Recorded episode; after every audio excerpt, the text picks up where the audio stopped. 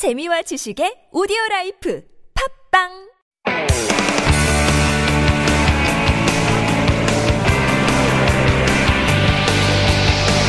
From the latest headlines to conversations about the trends and shifts that shape society at large, explore what makes living in Korea interesting with Life Abroad on TBS EFM.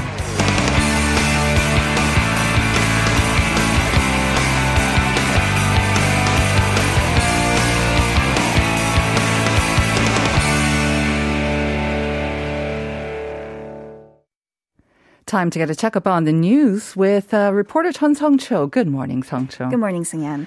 I don't know if you're old enough. I don't think you are, but there used to be a movie called Sleepless in Seattle. Of course I know. You've heard of it, right? No, I really enjoyed watching the movie. You like watching classics, Tom Hanks and Meg Ryan, I think. Meg Ryan, yeah, that's right. Well, you know what? It feels like we're doing Sleepless in Seoul because we're having so many tropical nights. Over a week now, and I understand the heat wave is going to continue for another week or so until next month at the earliest. Yes, so we call it a tropical night when the temperature does not fall below 25 degrees Celsius during the nighttime. This phenomenon has been continuing in South Korea for some time now, in Seoul for 8 days straight, in Incheon for 11, on the southern island of Jeju for 10, and in the southeastern city of Busan for 9. And if we look at this month alone, in total, Seoul has experienced 13 tropical nights, while Incheon at 15, Busan 14, and Jeju 21. Wow. Jeju being in there, that's quite surprising. I think you missed a city, though. I mean, there's a city called Daepurica, which is, Daegu. Usually has the highest temperatures in the country. How come you missed out Daegu? Well, apparently, Daegu only had one tropical night so far, very, very surprisingly. If you look at the year 2018, which is said to be one of the hottest years on record, the number of tropical nights in Daegu in July amounted to 17. But if you look at this year, this month, they only had one. Well, there's only one day when daytime highs surpassed 35 degrees Celsius as well. Very interesting. I'm sure the people in Daegu are not complaining, and maybe they're calling us Seoprika here in Seoul as well. Well, actually, my friend's friend was from Ethiopia, and it was really funny how he was saying, Seoul is so hot. Exactly. It seems like Seoul is the hottest place in the world right now. A lot of people are saying that. But why is the weather so different? I mean, like you say, Seoul, all these tropical nights, even Jeju and not in Daegu. What's causing this? Although I think I have an answer for this. Well, the ongoing heat wave can be attributed to high atmospheric pressure from Tibet, which is really trapping this junk of hot, humid air over South Korea more than usual. And this is what's creating the so-called heat dome over the country. And apparently this year, the high-pressure system is hovering in the east, which is further away from Daegu in the south. That's why it's not bringing a bunch of hot, humid air to Daegu as much. All right. I have to say, I mean, it has been hot for the past 1 or 2 weeks, but it wasn't that humid, so it was kind of bearable. But I'm sensing the humidity today. Oy. Okay, getting worse and worse. It's going to get worse. All right. Let's move on to our second item. Of course, we all have plenty of reason to be healthy, the COVID-19 pandemic being the main one. But what if you can get money from the government just for taking good care of your health? Apparently this is going to happen. Tell us about the health incentive system. Yes, so this amazing system is going to be conducted on a trial basis by the Ministry of Health and Welfare and the National Health Insurance Corporation. So as the name suggests, it basically provides incentives, financial incentives for people to manage a good, healthy lifestyle. So trials will take place in a total of 24 regions across the country. So, and it goes by district. So, for instance, there are Nowon-gu and Jungnang-gu in Seoul on the list. You have to check the list to see whether the region where you live is eligible. 340,000 people are eligible to participate for the next 3 years. Well, I think the burning question is, how much can we get paid? Because I think I might be in this if our region is inside it as well. What's the criteria and how much can you get? I mean, it's not a lot. Okay. But I think it is it is enough to incentivize you to keep a good, healthy lifestyle. I mean, it is good for you. It's not good for anybody else, right?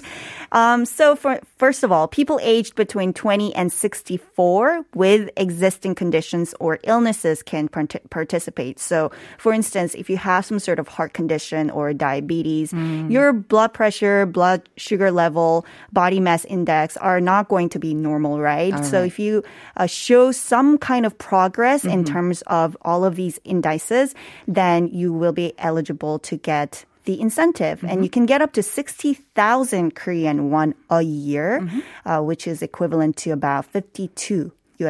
Okay, so the main thing is that you would have to have a pre-existing condition and illness, and you would have to prove that you managed to kind of improving or you're well managing those conditions and have shown improvement. All right. Well, extra incentive then. Moving on to our last items. I don't know if you've ever done this, but no more missing your planes because you forgot to bring your ID card. I have. You've done this. At Gimpo. Yes. Okay. Well, this is very good news for you then, because next year, beginning next year, Koreans will be able to confirm their identities with just their smartphones, and I bet you'll never forget your smartphone using an ID card mobile verification system. Yes, so the Ministry of the Interior and Safety said it will start the resident registration card mobile verification service during the first half of next year. And this is going to allow people to confirm their identities, their smartphones, without presenting their physical ID cards. The mobile ID cards will include name, resident registration number, address, and the card issuing agency. So, and then also people, a lot of people are worried about what about personal information, privacy breach, and so on. Well, apparently there will be no risk of personal information leak because real-time encrypted information is transmitted from the resident registration system. The service can be used after going through an identity verification process at Government 24, which is at the Government Administrative Service app. All right. Sounds very convenient. Thank you for those news items. Song Cho, have a great rest of the week. You too. We'll see you next time.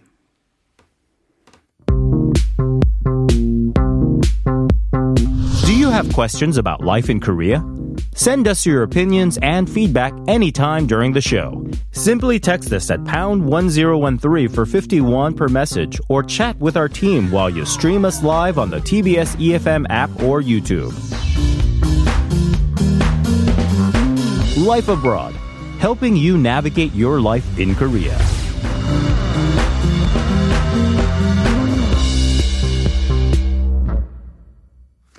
It is time to check in with our resident doctor, Dr. David Kwok, for Health Insider. And Dr. Kwok, of course, is clinical assistant professor at Soonchunhyang University Hospital. Good morning, doctor. Good morning. I saw you looking at the messages that came in. Yeah, I did. When I was back in the U.S. during my high school years, I used to hassle at a person's house who was from this country. I see. So I was just looking at the message. I was remembering the good times. So you know the answer to the question. I do know the answer to this question. Yes, I do. Very good. Okay, well, we have to keep quiet until the end of the show as well. Zip up. All right. We seemingly have no shortage of issues to talk about when it comes to COVID-19, and especially the vaccines. Nowadays, we're talking about mixing and matching vaccines. The vaccine drive is now ongoing once again, but there seems to have been a little bit of confusion about which vaccines will be dealt to who and what's the problem behind that or what's causing that, et cetera, et cetera. So you are going to shed some light on that today. Right. So since this month started, we started inoculating people with mix and match method with the vaccinations. Those people who received AstraZeneca shots, particularly as their first shots, are now will be receiving either Pfizer shots for their second shots.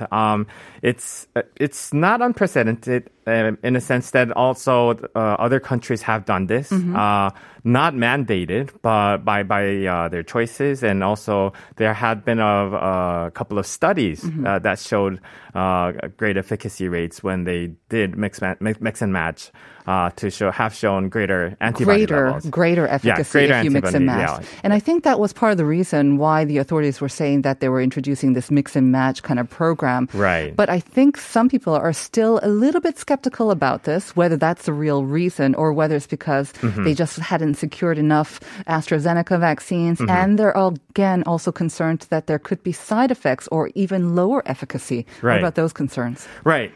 So it's both. Right, in a sense that the government's explanation, it's because it creates higher level of antibody that they're inoculating, should be right. But the skepticism is not just from the general population, but rather also from medical sector. Right. In a sense that they're basing this on a rather very small-sized study, a couple of studies that studied 600 people or more to have begun inoculating the people. So we do have to be a little careful, but also the science behind this mix and match theory is rather safe, I should say.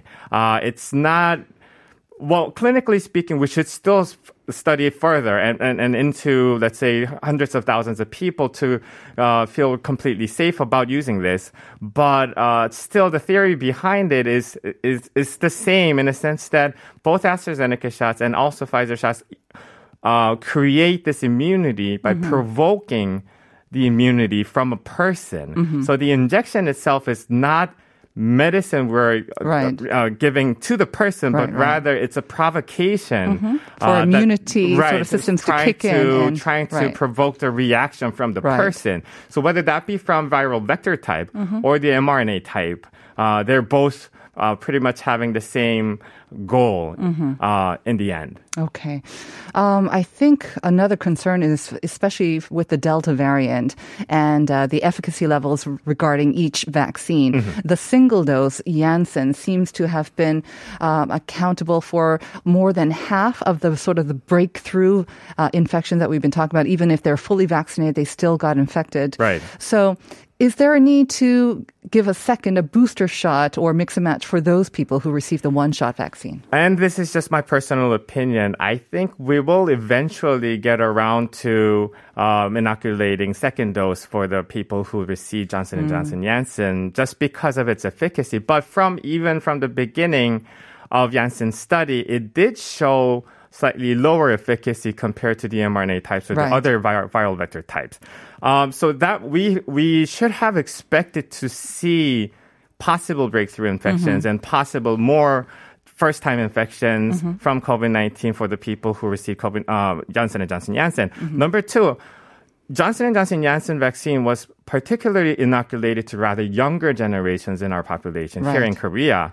And nowadays, the daily case numbers are, I shouldn't say mainly, but majorly coming from the younger generations people, as well. So it may coincide with the targeted people who receive the vaccine. And that's also probably one of the reasons why we're seeing a lot of people who receive Janssen. How concerned are you about these breakthrough infections? I believe we've reported nearly 780 out of some 5.5 million people. Right. Are you very concerned about this, especially considering what's been happening in other countries with higher vaccination rates and also greater numbers of infections then? Right. Well, personally, I would be, relatively speaking, much less concerned about the breakthrough infections because I do see many, many studies showing that still any sort of injections protect us from getting severe disease or death up to 95%. And that's a great number. Number two, even with breakthrough infections, much higher number of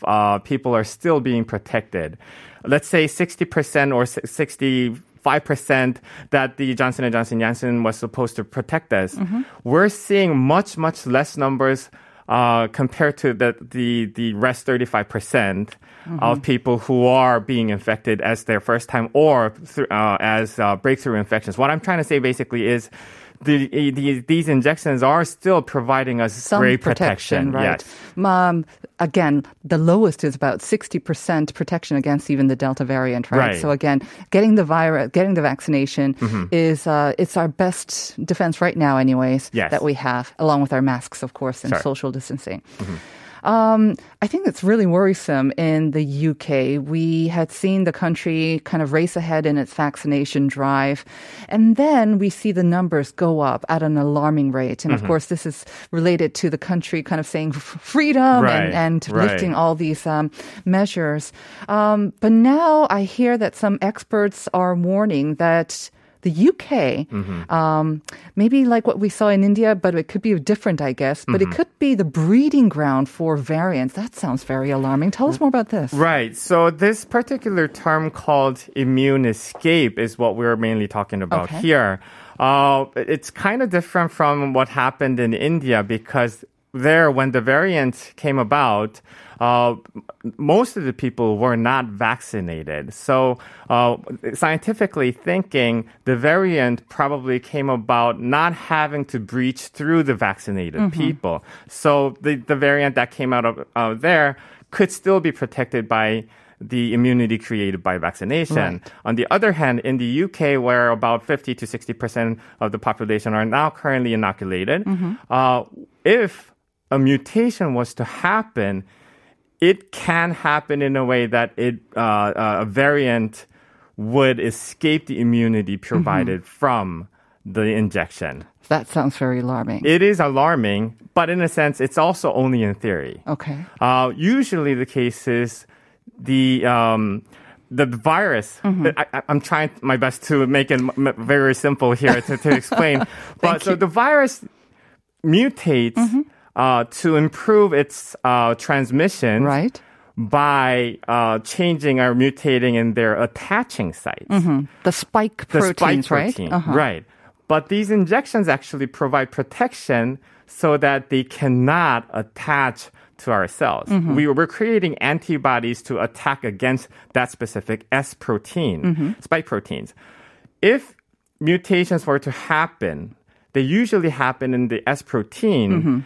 So when it happens, it is almost impossible to evade from the immunity against the spike protein. It's impossible for it to? No, almost impossible.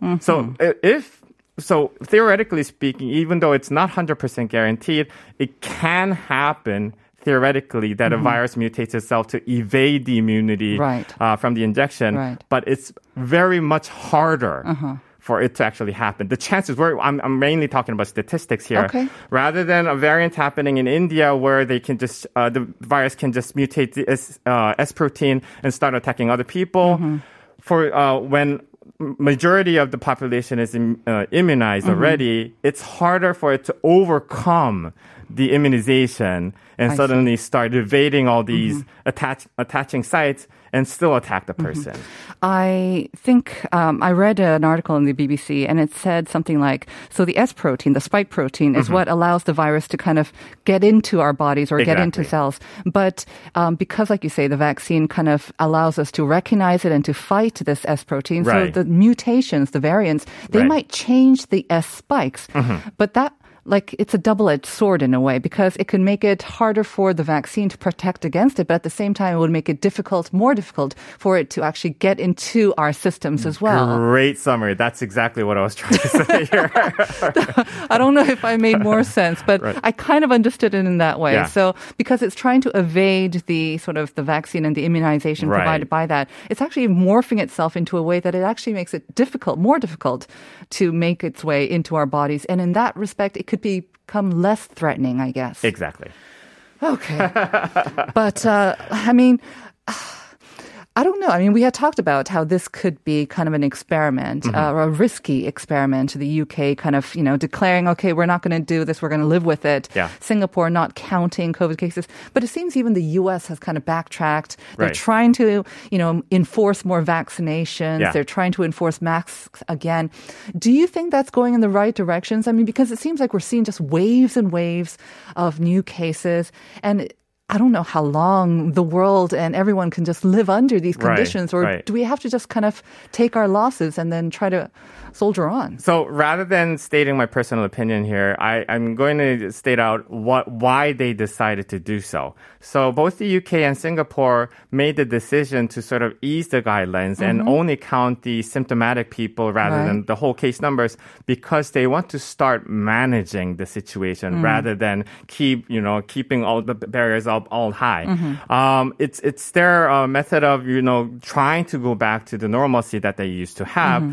But it's on the basis that they have their most vulnerable people already covered. Their vaccination rate is, completion rate is actually 60 or above, 50 or above for both countries. They can now start thinking about opening up their society again because they have the most vulnerable people covered. Also, like our case here, their mortality rate, their severity rate, the people admissions rate, it has been reduced greatly. So they're now no longer seeing, medical sector being overflown by people who has to be admitted going to ICU. They are no longer seeing that. This is again thanks to the high vaccine rates that it lowers the symptoms, right? Exactly. A similar thing was about to happen in the US and also in the UK, but as always with the easing of social distance restrictions, when you suddenly open up, obviously people are going to mingle way much more. So it is going to, increase the number once again. Right. But soon after that, people will have, the mixture of people who are inoculated will give an effect. So to show the decline of the number again, which is what we're seeing in the UK as well. So do you think this will be an approach that is adopted by more countries as they also kind of increase their vaccination rates? I would think so. And I would hope that Korea also is headed that way. We're currently at about 35% of the first shot rate and also 13.5% in the completion of vaccination rate. Once we reach, let's say, 50 or 60% of completion rate, we would be very freely talking about how we are going to open up society very soon. Well, still seems like a long way off, I have to say, as someone who has not yet received her vaccine shot as well. Before that, though, because these numbers are not going down, despite us being in the level 4 social distancing for almost a month now, I believe. So there's talk now of even needing to increase the measures, and that could be maybe a lockdown. Yeah. What do you think, since you have some maybe expert sort of inside talk on that? So sadly, that's the reality we were facing right now. We are clearly seeing an increase in the numbers, and I just talked about last week that we're seeing no admissions particularly yet. Right. Now we are seeing a slight increase in the numbers of people being admitted. Younger generations even are still being admitted. So I would say here, I hope that complete lockdown of the country is not necessary. But we are definitely seeing a ripple effect. The fire seeds are spreading to non-metropolitan area. We're seeing great increase in the numbers in Gyeonggi province and other provinces that needs to be stopped. Whether that be just from our own, effort, or whether that be through a stricter guideline from the government, that does need to be stopped in order for us to have control over the disease and also go ahead with our vaccination plan. Yes or no? Personally, do you think it's necessary? Stricter measures? Partially, yes. All right. Yeah. Thank you very much for those great answers, Dr. David Kwok. We'll see you again next week. Thank you very much. Thank you. And we'll be back with part 2, so stick around.